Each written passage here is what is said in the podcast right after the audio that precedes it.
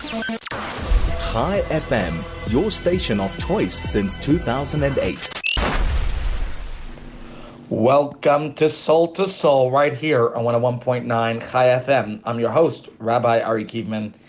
And today is Lag BaOmer. So would like to take this opportunity to wish each and every one of you out there a beautiful, happy, and joyous Lag BaOmer. As we've been doing over the last couple of weeks, counting the Omer and discussing the significance, the importance of this 49 day countdown, our preparation for Shavuos. Well, today is the 33rd day of our countdown, hence it's called Lag BaOmer. It's a festive day. It is an important day in our calendar. Lag BaOmer is on the 18th of Iyar, which is today. And of course, each year it turns out on a different day. That's simply because the Hebrew and secular, the uh, Gregorian calendar, is obviously not synchronized with ours.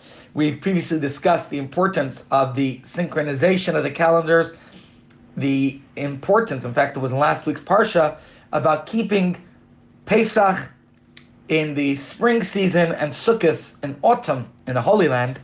And therefore, Lag BaOmer obviously falls on different days of the secular calendar each year. And today is that special day this year. Now, in Hebrew, the letters also serve as numbers. So the word lag is comprised of two letters, lamed and gimel, which together equals 33. Hence, we get lag ba'omer. And unlike someone might say lach ba'omer, which is to laugh and to joy, this really is lag ba'omer, the 33rd day. Some festivals are biblical in origin. A few days ago, we were discussing Pesach Sheni, which is a biblical holiday, although it's not as renowned. Today is not a biblical holiday. It is not even, it's not a festival per se, but it's a day of significance in our tradition that we celebrate with tremendous joy and fanfare. I wouldn't even call it a rabbinic holiday, but nevertheless, it is a joyous Jewish holiday.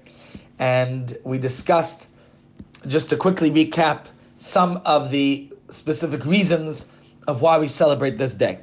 Number one, we mentioned that it's the day of the passing, call it the yahrzeit, of Rabbi Shimon Bar Yochai. Now, Rabbi Shimon Bar Yochai was one of the students of Rabbi Akiva, and as we discussed, the students of Rabbi Akiva were all dying during this period in a terrible plague, and although he's one of the surviving students who did not die in this plague, but I think the highlight about this being his yahrzeit, which is symbolized and represented by the bonfires representing the great light that he brought into this world, perhaps is of a greater significance in a sense. So I thought we should start today by discussing both of these events, discussing a little bit of the history, the traditions, the mystery and significance, and let's see if there's time to get even mystical as well. Now, although I mentioned Rabbi Shimon Bar Yochai first, chronologically we would say, well, really the story of the students of Rabbi Akiva is something that preceded because Rabbi Shimon's from the five surviving later students. Now, we discussed how Rabbi Akiva began to study Torah at a later stage in his life. In fact, at the age of 40. Okay, perhaps that's a late start, but certainly, as we discussed on Pesach Sheni, the message and lesson for all of us from that is that it's never too late. Regardless what age and stage we might be in life, we could always learn. It's never too late to connect to our Torah, to our traditions, to our mitzvahs, to our history, to our family. Pesach Sheni taught us nito kein farfalen. Nothing is ever forgone. There's always an opportunity to make things up. Don't ever despair, give up thinking that something is lost. And Rabbi Akiva teach, taught us that lesson. He exemplified it by becoming one of the greatest scholars, teachers, sages in Jewish history. And our sages compared his methodology to that of a sharecropper who goes out to the field and places wheat in one part of his basket and barley in another, and then spelt in another part, and then beets in another part. And when he comes home, he organizes everything and puts each food in its rightful place. So our sages tell us that similarly, Rabbi Akiva would study the many disciplines of Torah and he would organize each in his mind until he knew the entire Torah systematically. And in that sense, he tells us, he exemplified to us that even if one has a late start, with the right devotion and intention, you could certainly catch up and surpass those who perhaps preceded you, those who perhaps may have had the head start before you. Rabbi Akiva became the primary repository of the oral law in his generation. And it was his responsibility to ensure its preservation and transmission in his that we are able to study Torah today. It's thanks to him because he made sure that it was passed on, that it was transmitted to the next generation. And so to ensure that this knowledge would be accurately transmitted, Rabbi Akiva labored to teach each of his 24,000 Talmidim, his, his students. And you think about that number, it's, it's a great number. It's a, it's a lot of students. Uh, a lot of students needed to, to memorize the vast corpus of halacha.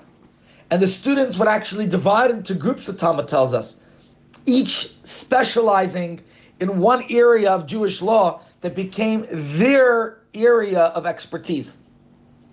So it's interesting that the Gemara tells us such a precise number of 24,000.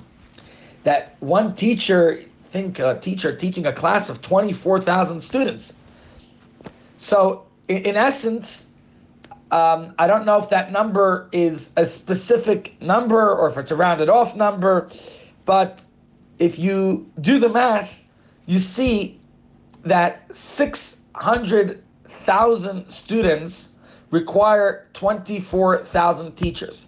And the Gemara tells us that the collective soul of the Jewish people numbers 600,000, uh, or at least that's the number we're given in the Torah of the census of the Jewish men taken at the time of the giving of the Torah. So he was symbolically teaching 24,000 students to teach, to transmit the Torah to the next generation. So he was in a sense, uh, at his time, the one responsible for disseminating Torah in that way. And so, if you take the analogy of the sharecropper who is dividing all the different crop into different baskets, all of these students were designated as leaders of the next generation. And tragically, as we know, they all died in this period between Pesach and Lag BaOmer, and that's why we mourn for them during this time.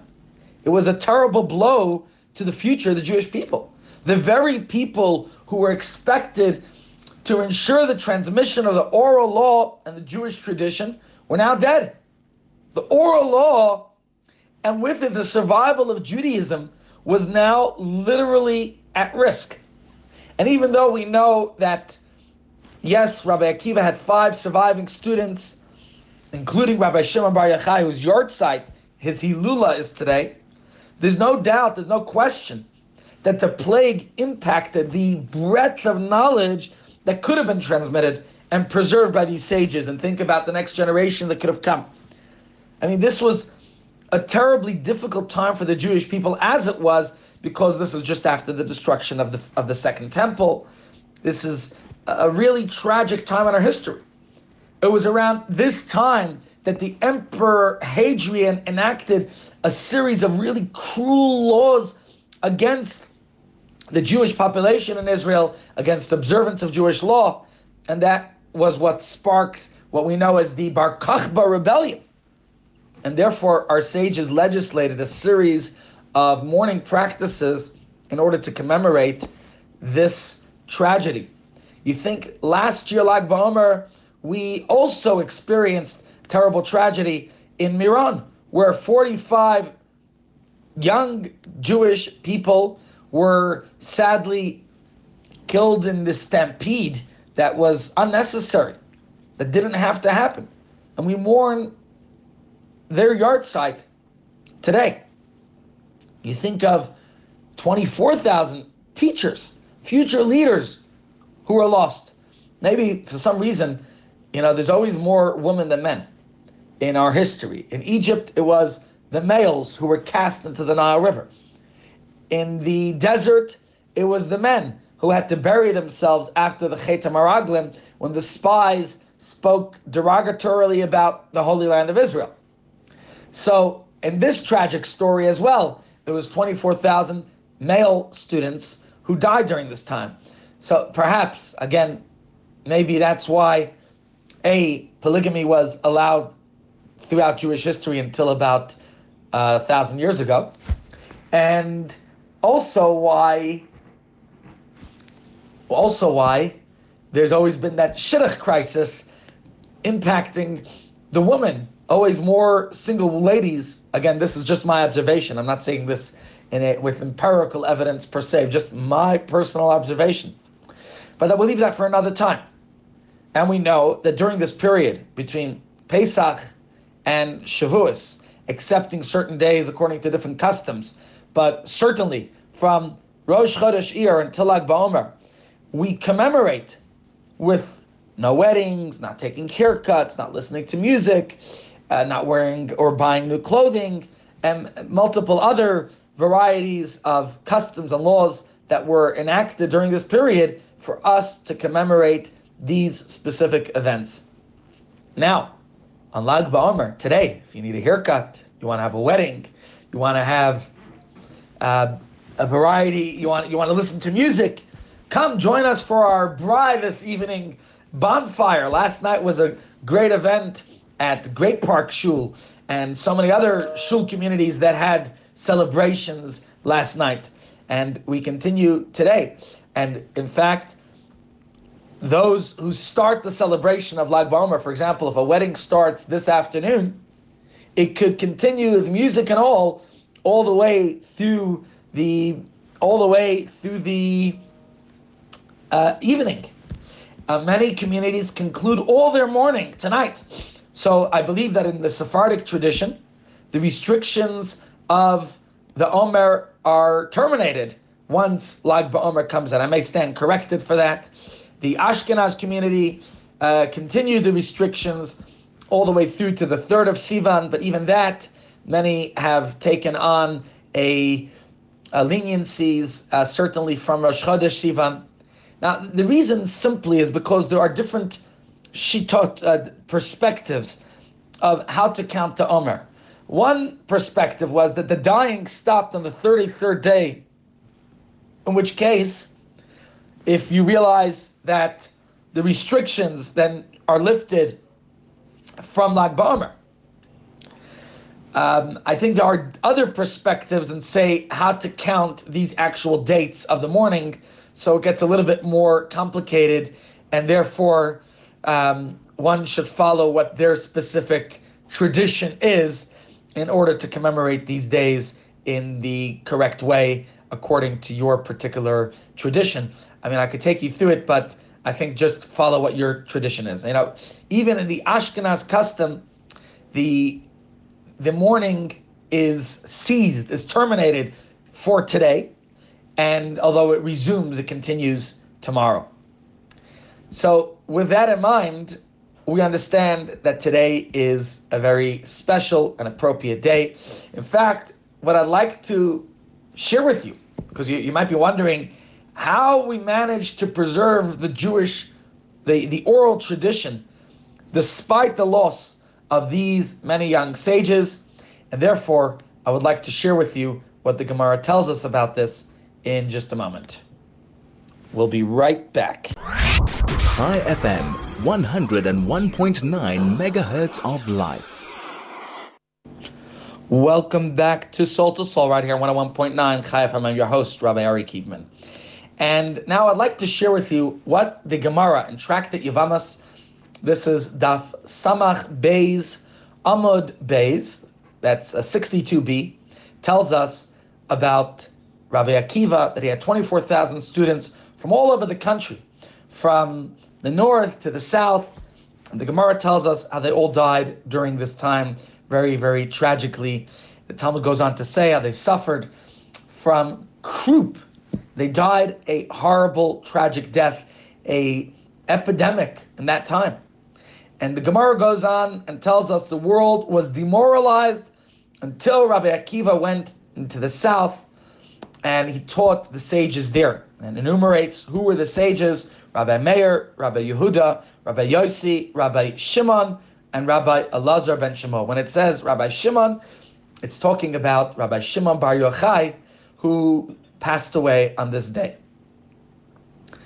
So, as you can see, we have Rabbi Akiva to thank, despite his old age, because by this time he was already advanced in years, and despite the terrible blow of seeing so many of his students, as the Gemara tells us, 24,000 students dying.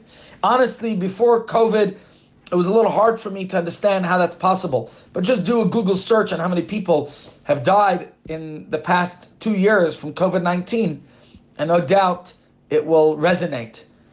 And thanks to Rabbi Akiva, despite experiencing this terrible tragedy, he was able to now preserve the teachings of the oral law he nurtured these students. He trained the next generation of rabbis. He did not despair. He didn't give up. He found these new students and he taught them everything he knew. Very difficult starting from scratch. You know, indeed, the Gemara goes on to quote Rabbi Akiva that if one studied Torah in his youth, he should continue to study in his old age.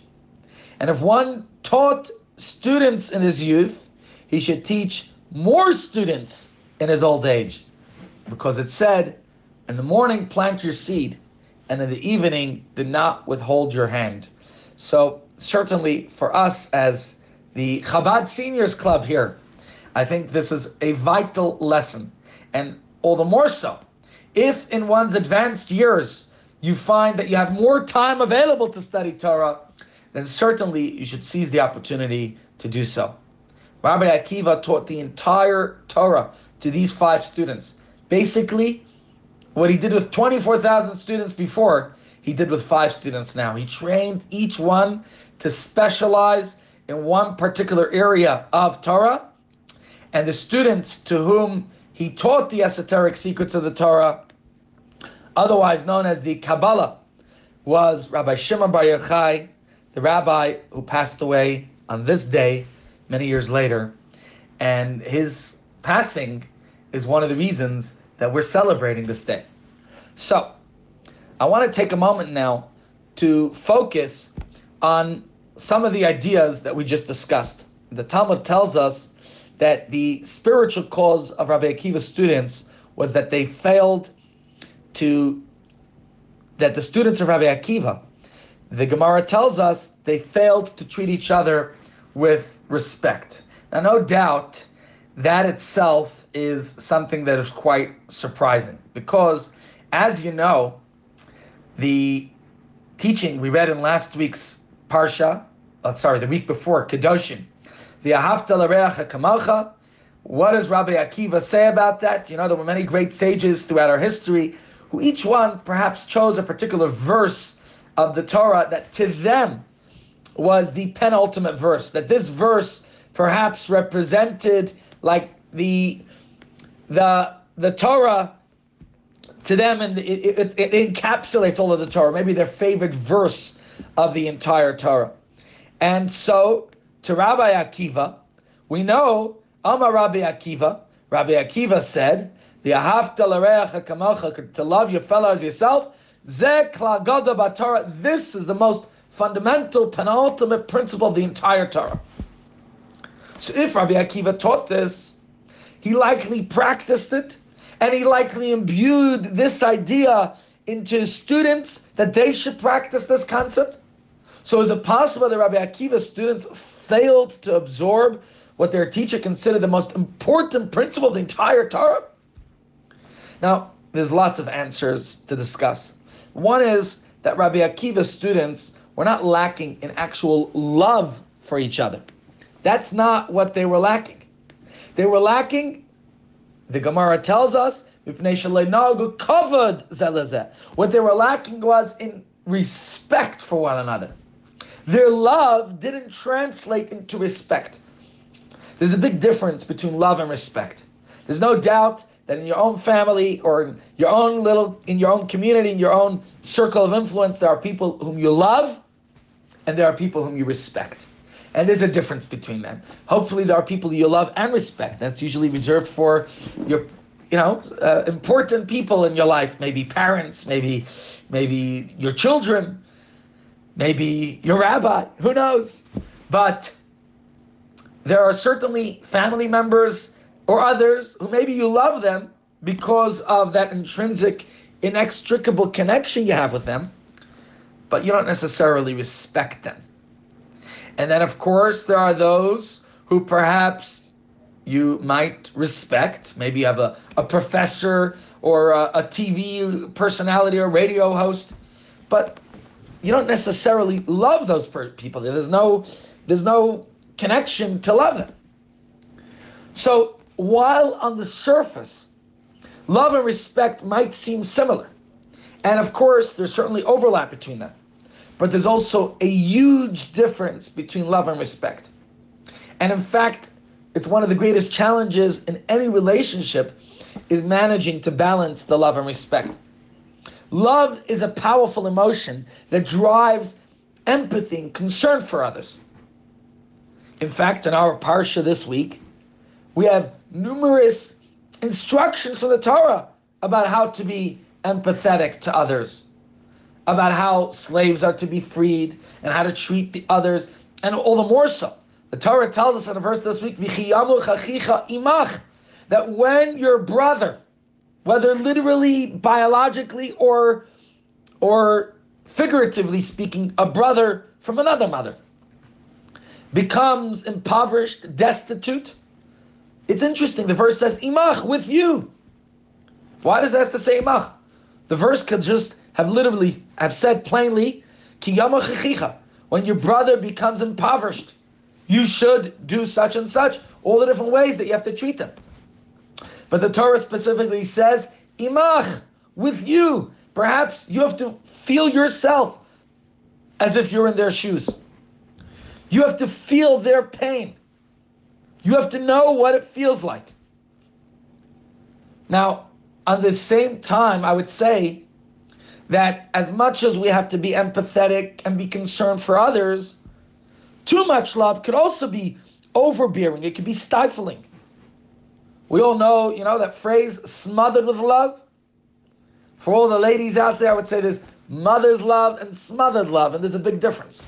Too much love, or love that is untempered by respect, can mean that we don't respect boundaries that we impose our ways of thinking on our beloved. Even in a marriage, in a relationship, you can't just fall in love. You have to grow in love. And that growth in love requires respect to respect boundaries, to respect a person's feelings. There's, there's ways that this love has to be respected not just um, not just love. You can't just smother. There has to be the balance of the two, and that's a very important aspect that has to be um, that has to be respected. I, I heard somebody say, "My daughter claims I don't respect her privacy." At least that's what she wrote in her diary. Uh, you know, a manager of a company felt disrespected by the staff. And one morning, he hung a sign on his office that read, I am the boss. When he came back from lunch break, he found a, a, a tape note on the sign that said, Your wife called, she wants her sign back. You see, my friends, Respect gives the people we love the space that they need to make their own decisions, to walk their own path. And we need to respect them and their opinions, even if we don't agree with them. Even in a marriage, spouses are entitled to have different political opinions and maybe even different religious opinions. And uh, unfortunately, I've seen too many relationships that were harmed when each one went a different direction and didn't respect the other, even though there was a deep love. So, love has to be tempered with respect, but respect alone, again, is also not enough.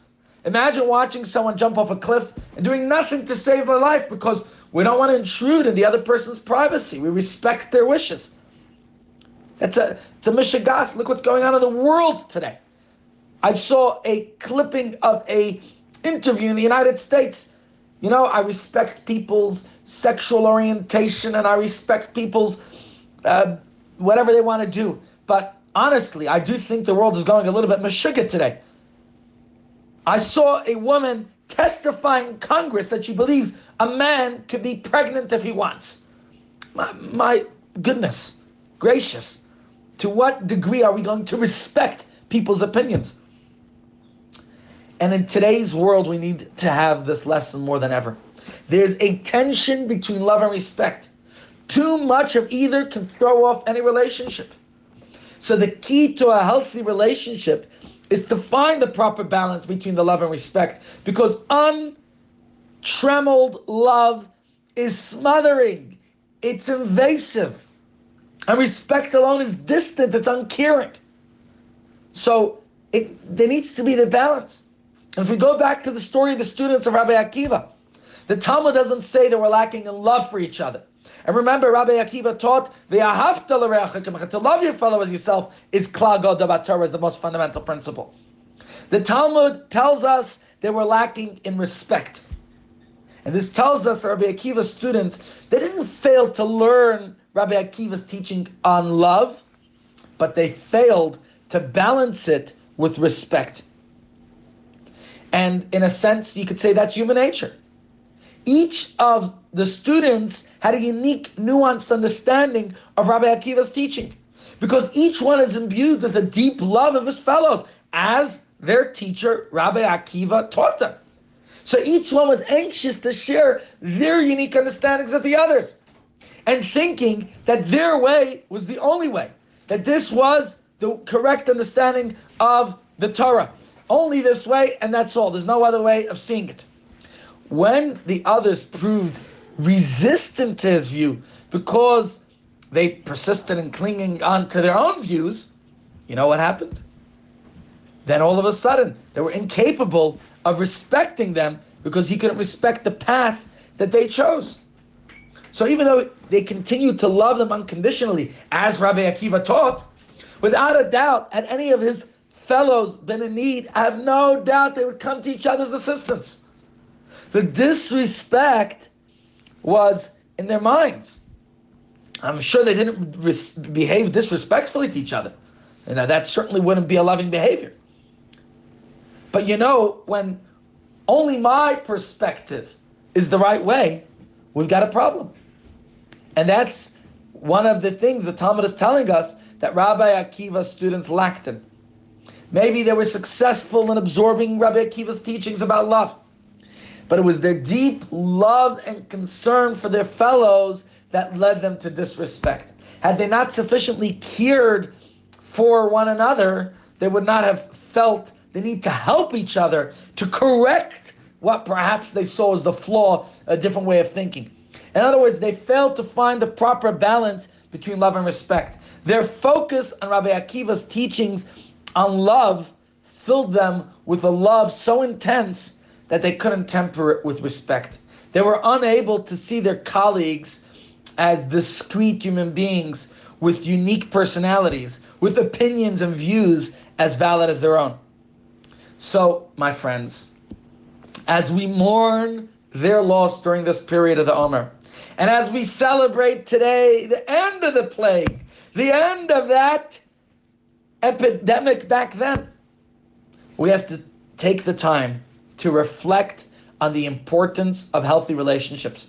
To follow the teachings of the Torah is not only about serving God, it's also about connecting properly with others. Look in our parsha this week. In Behar, it's talking about Mount Sinai, where God gave us the Torah. And look how many of the laws in our parsha are about interpersonal connections that we have with others. Look at the portion Kedoshim that we read uh, last week in Emor. Those portions also. How do you be holy? It's all about how you treat others. So just as there are mitzvahs that are between us and God, there are obviously rituals that connect us to Hashem, but there are also mitzvahs, and so many of them that are between us and others are social behaviors.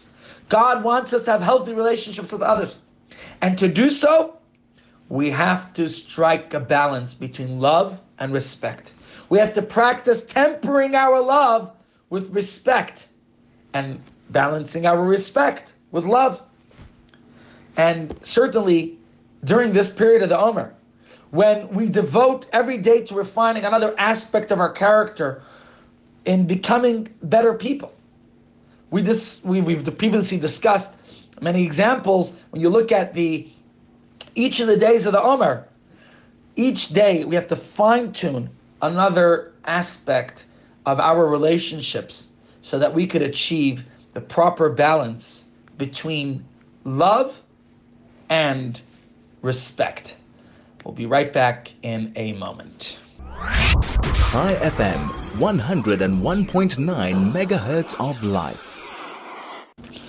Welcome back to Soul to Soul right here on 101.9 Chai FM. I'm your host, Rabbi Ari Kievman. And as we've been discussing that today, Lag BaOmer, we celebrate for two reasons. We discussed the tragic passing of the students of Rabbi Akiva. Now let's talk about the passing of one of his great students, Rabbi Shimon Bar Yochai. And as we said, that Rabbi Shimon, he was a great sage, a surviving student of Rabbi Akiva. He lived a very long life and he successfully disseminated everything that Rabbi Akiva taught him. He was well known for his teachings on Talmud. As you could open any Gemara and Mishnah, you'll see his teachings often on Halacha, Jewish law. But he was best known for his teachings on Kabbalah. Rabbi Shimon's teachings were compiled and transcribed by his students and were eventually published in the Zohar. What is the meaning of the very word Zohar? Zohar means a radiant, shining light. For many centuries, the manuscript of the Zohar was actually unknown. It was discovered and published really in the 13th century in Spain by a Kabbalist named Moshe de Leon. And though many, you know, the, Zohar was um, very well accepted among the Mekubalim around the world, and the teachings of Rabbi Shimon Bar Yochai were were became even more renowned then. Now, the um, how would I put this to you? The Zohar describes the remarkable fashion in which Rabbi Shimon passed away. It says on the day of his passing, he proclaimed that he received heavenly permission to reveal mystical secrets that he wanted to share his entire life, but was unable to do so by heavenly decree. And he went on to reveal these Kabbalistic mysteries that had never been taught. And as he taught, his face shone with this celestial brightness, and it was impossible to gaze on him. The Gemara describes this great light that enveloped his bed, and his students could hear him, but cannot see him. And they sat around absorbing his teachings and transcribing them. And his last words were from Tehillim, from Psalms in chapter 133. He says, From there, God had commanded the blessings of everlasting life. It, it describes how everything was still in the room. No one could peer through the veil of light to determine whether the end had arrived. But they realized that their teacher returned his soul above. And when he said those words, everlasting life. And so they, they mourned his passing all day. And towards the end of that day, the veil lifted, and they could see Rabbi Shimon lying on his right side with a serene smile upon his face. When they carried him on his final journey, a bas kol, a heavenly voice, called out, Arise and assemble for the celebration of Rabbi Shimon. May you arrive in peace and may you repose upon your resting place. These words, by the way, are are, are read um, in the Ma'aneh Lashon, which is a compilation of passages said at the resting places of all righteous people. So the idea that the Zohar is telling us here is how Rabbi Shimon's passing, despite it being a sad day for his students, for this, for those who are left behind, but realizing that Rabbi Shimon passed away with the word life on his lips, with his last spoken word, he implied that life is not followed by death. Life on earth is followed by the everlasting life of the soul. That death is not the end of life, it's the end of life how we know it. But the soul continues to live on for eternity. The celestial light that surrounded him, that the Zohar describes, symbolized the continued life of his soul, which is described by Shlomo Melech, King Solomon Tehillim, as Ner Hashem Nishmas Adam. The light of God is the soul of man. This heavenly voice proclaimed that Rabbi Shimon's funeral procession was a celebration, a joyful event, a hilula, like a wedding. And this teaches us that the soul rejoices when it returns to heaven, like a bride rejoices when she is wed with her husband. Very similar analogy is used for Shavuos when we celebrate our marriage with God when we receive the Torah, which is like the ketubah, the marriage contract. And all the day of a passing indeed is a sad day for family and friends who mourn the earthly presence of their loved one. But something I often mention at funerals when I officiate is that it's also, in a sense, a day of joy for the soul. It's, you know, this is not just about holy, righteous, pious people, it's true for all people. But it's especially evident when a person as righteous and as holy as Rabbi Shimon Bar Yochai passes away. Since his life on earth was driven, was dominated by his soul's connection with God, the soul's joy over returning to heaven and strengthening this connection is obviously evident to all. And this is what we celebrate on Lag BaOmer. It's a day to dwell on the soul of Rabbi Shimon, the purpose of why a soul comes into this world, and the joy that it takes from fostering a connection to God. For as long as we live a soul in a body, this connection is best cultivated when we work to fulfill the purpose of why we were placed here on earth. Why did God put us into this world? We are a soul in a physical body having experiencing our journey in this world. But it's the soul existed before, the soul continues after. And so this is what we commemorate on the passing of Rabbi Shimon. So I think it's important that we should examine some of the values by which Rabbi Shimon lived his life and see that his life was indeed dominated by the passion of his soul. So let me share with you something the Gemara says, Masechet Brachas, Tractate Brachas on Daf Lamed Hey Amud Beis, 35b.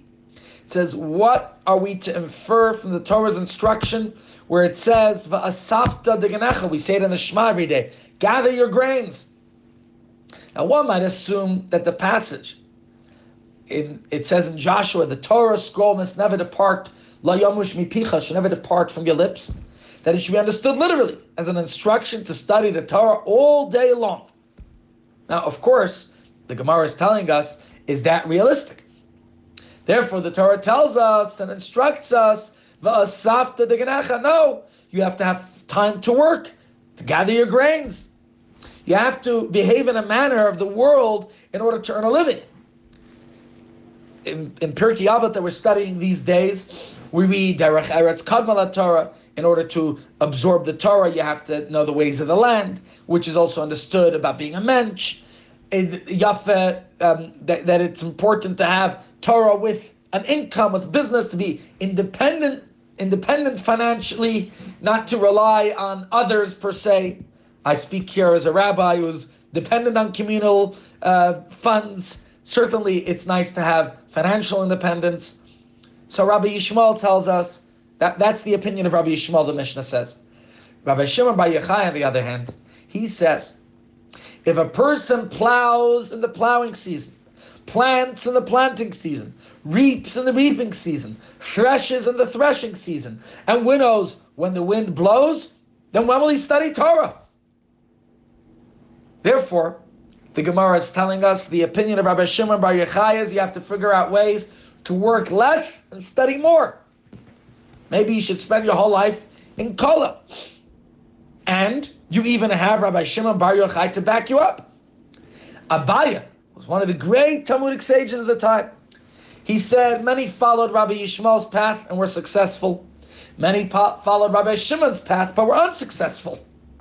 Now the question is, how do you determine what is the meaning of success?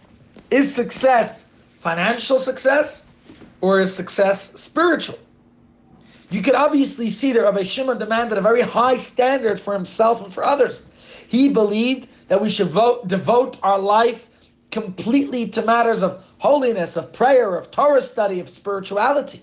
Leave all the worries of sustenance to God. But Abaye tells us that most people who followed Rabbi Shimon Bar Yochai's way were not able to live a quality of life. It's not a realistic standard for the Rovam for most people. And although many were inspired to try, he said most people were not successful in maintaining Rabbi Shimon Bar Yochai's lifestyle. So, as we, when we discussed Rabbi Akiva's students before, we mentioned that idea, that tension between love and respect, the importance of resolving or finding the proper balance between them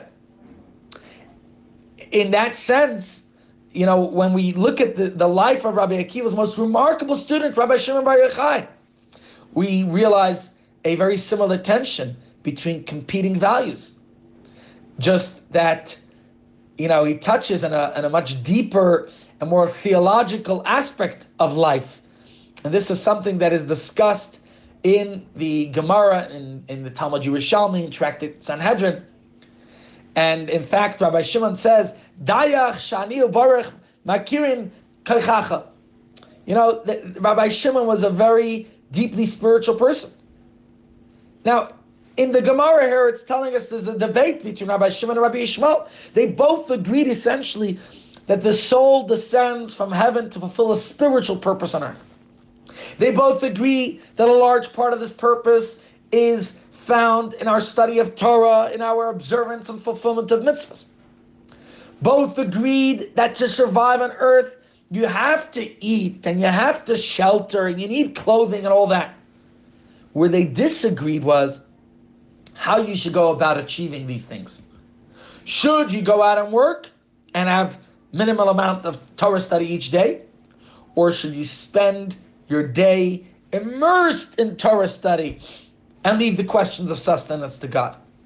Rabbi Shimon Bar Yochai could not comprehend wasting so much of the day on, on means of uh, to preserve your life. He says working is a means to an end.